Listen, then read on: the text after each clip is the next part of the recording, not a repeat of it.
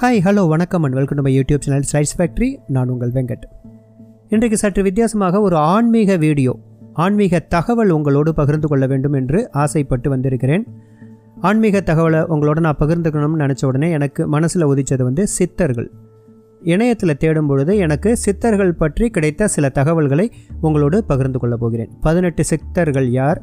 அவர்களுடைய வாழ்க்கை வரலாறை சுருக்கமாக உங்களோடு பகிர்ந்து கொள்ளலாம் என்று நினைக்கிறேன். வாருங்கள் பார்க்கலாம்.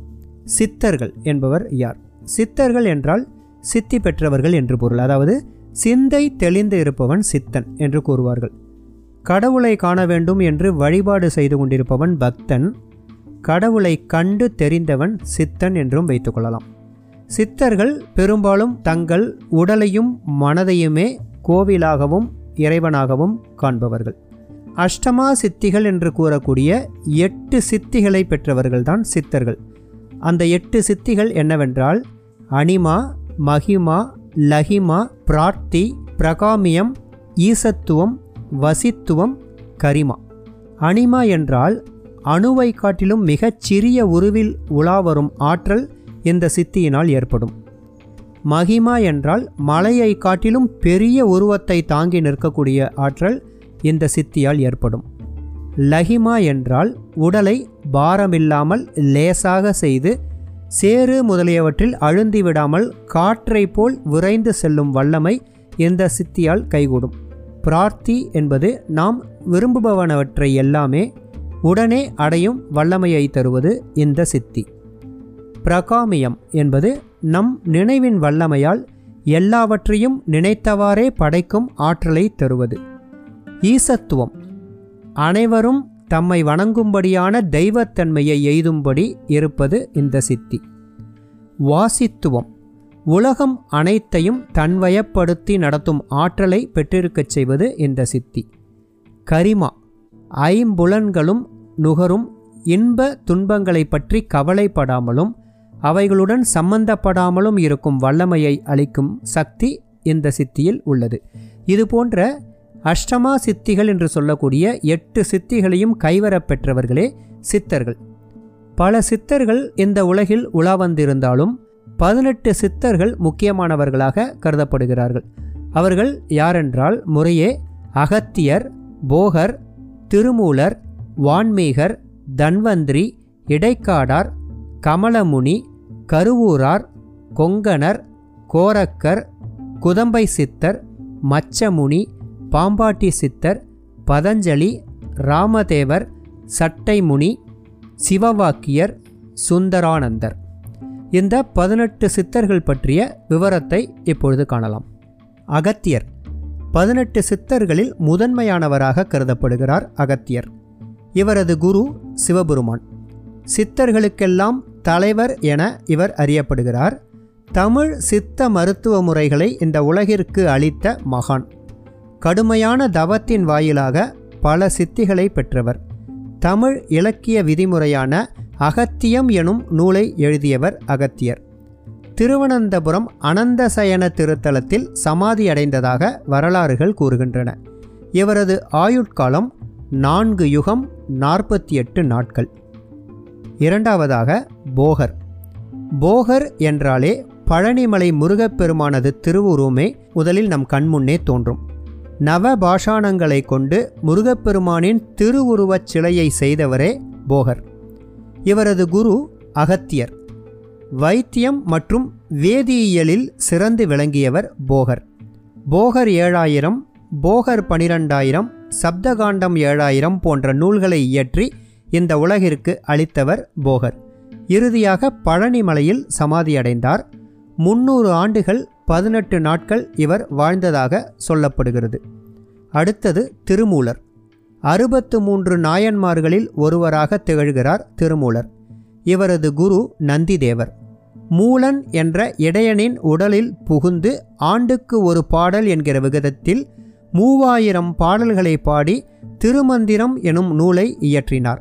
சிதம்பரம் நடராஜ பெருமான் கோவிலில் சமாதி கொண்டுள்ளார்.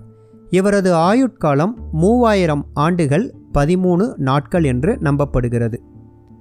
வான்மீகர். வான்மீகர் நாரத முனிவரின் சீடராவார். ராமாயண இதிகாசம் எனும் பெரும் நூலை வழங்கியவர். திருவையாறு எட்டுக்குடி எனும் ஊரில் சமாதியடைந்தார். எழுநூறு ஆண்டுகள் முப்பத்தி இரண்டு நாட்கள் வாழ்ந்துள்ளார். தன்வந்திரி. காக்கும் கடவுள் திருமாலின் அம்சமாக போற்றப்படுகிறார் தன்வந்திரி. ஆயுர்வேத மருத்துவ முறையை இந்த உலகிற்கு அளித்தவர் தன்வந்திரி. இவர் வைத்தீஸ்வரன் கோவிலில் சமாதி அடைந்துள்ளார் இவர் வாழ்ந்த காலம் எண்ணூறு ஆண்டுகள் முப்பத்தி இரண்டு நாட்கள். இடைக்காடார். இடைக்காடு எனும் ஊரில் வாழ்ந்தவர் இவரது குரு போகர் கருவூரார். இவரது பாடல்கள் உலக இயல்புகளை நிலையாமையை உணர்ந்து இறைவனை எப்படி அடைவது என்பதை சொல்கிறது. தாண்டவர் கோணே கோனாரே பசுவே குயிலே என பாடிய பாடல்கள் நாட்டுப்பாடல் மரபினை காட்டுகின்றன. இவர் திருவண்ணாமலையில் சித்தியடைந்தார்.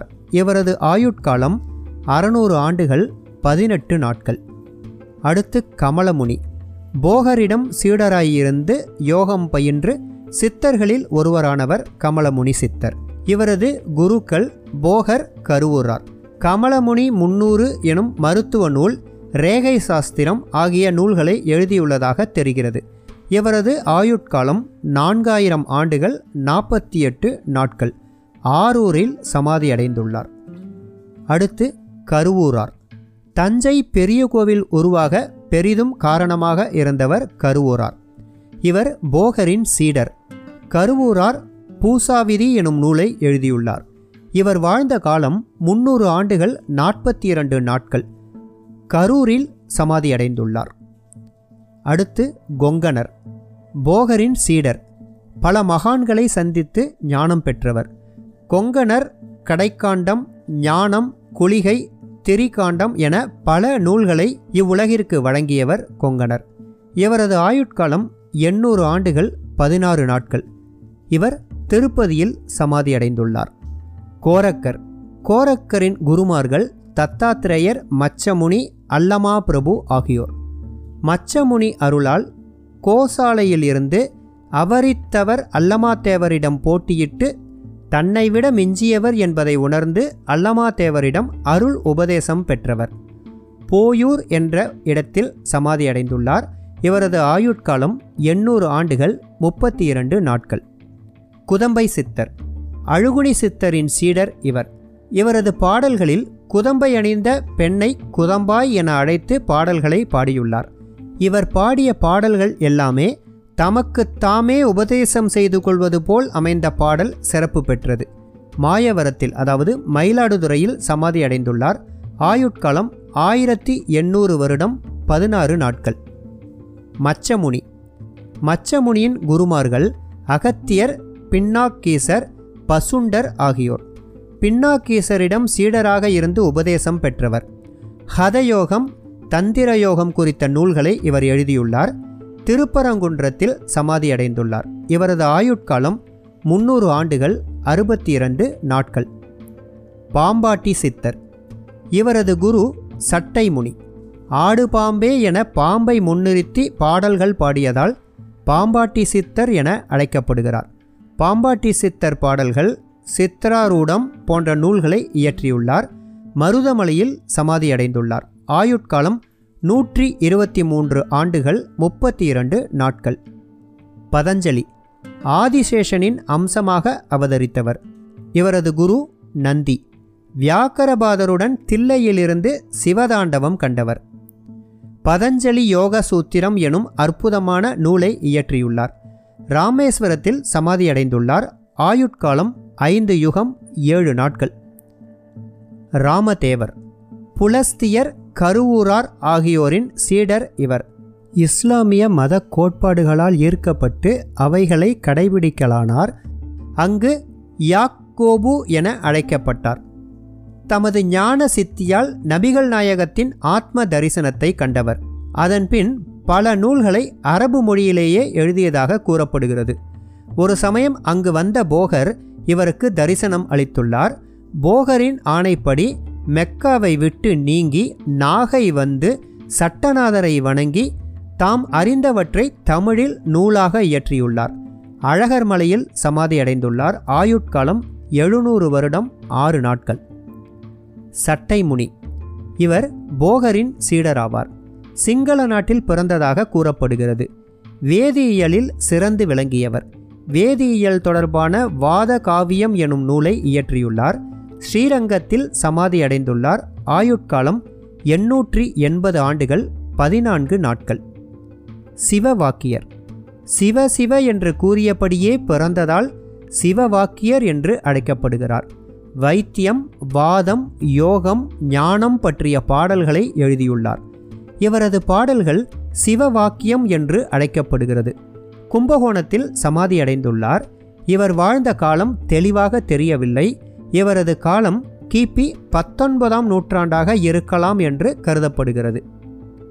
சுந்தரானந்தர். சுந்தரானந்தர் சட்டை முனியின் சீடர். அகத்தியர் பூஜித்த சிவலிங்கத்தை சதுரகிரியில் பிரதிஷ்டை செய்து வழிபட்டவர். ஜோதிடம் மற்றும் வைத்தியத்தில் சிறந்து விளங்கியவர். அது தொடர்பான பல நூல்களை இயற்றியுள்ளார். மதுரையில் சமாதியடைந்துள்ளார் ஆயுட்காலம் எண்ணூற்றி எண்பது ஆண்டுகள் பதினான்கு நாட்கள். இவையே பதினெட்டு சித்தர்களின் சுருக்கமான வாழ்க்கை வரலாறாகும்.